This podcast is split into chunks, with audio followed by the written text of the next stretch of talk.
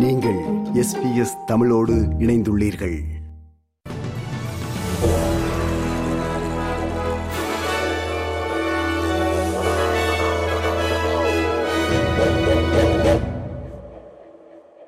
வணக்கம். இன்று நவம்பர் மாதம் இருபத்தி ஒன்பதாம் திகதி புதன்கிழமை.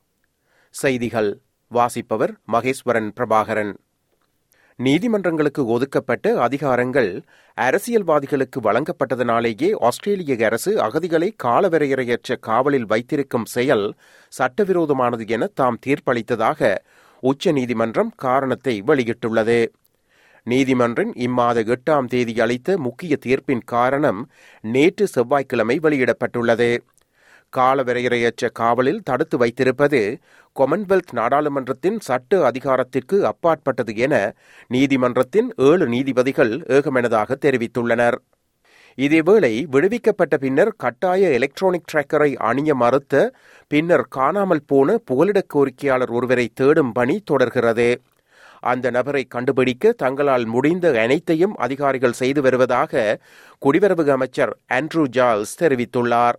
The Australian community should be assured that all efforts coordinated under Operation Aegis are being made to Member track down Grey. this individual. And again, I commend the work of the Australian Border Order. Force and the Australian Federal Police working with state and territory law enforcement officials Casey to and the member ensure for Fadden will cease community safety. முன்னர் தடுப்பு காவலில் வைக்கப்பட்டிருந்தவர்களின் துன்பகரமான அனுபவங்கள் மற்றும் பதினான்கு பேரின் இறப்புகள் குறித்து ஒரு ராயல் கமிஷன் விசாரணைக்கு அழைப்பு விடுக்கப்பட்டுள்ளது. நாடாளுமன்றத்தில் இப்பிரசாரத்தை முன்னெடுத்து வரும் சுயேட்சை நாடாளுமன்ற உறுப்பினர் கைலியா டென்க் ஒரு ராயல் கமிஷன் விசாரணை மட்டுமே பாதிக்கப்பட்டவர்களின் முழு கதைகளையும் வெளிக்கொண்டு வரும் என தெரிவித்துள்ளார்.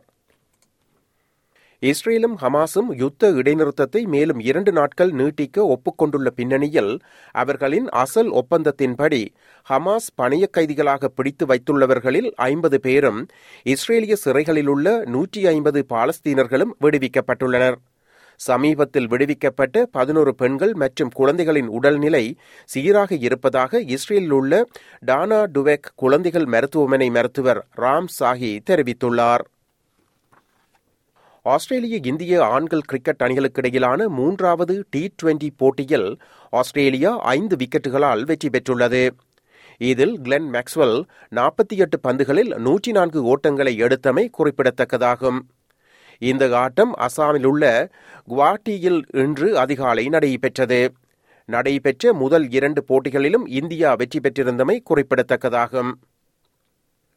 இந்தியாவின் உத்தரகண்ட் மாநிலம் உத்தரகாசியில் சுரங்கப்பாதைக்குள் ஏற்பட்ட விபத்தில் கடந்த பதினேழு நாட்களாக சிக்கியிருந்த நாற்பத்தி ஒரு தொழிலாளர்களும் உயிருடன் மீட்கப்பட்டுள்ளனர். இத்துடன் செய்தி நிறைவு பெறுகிறது.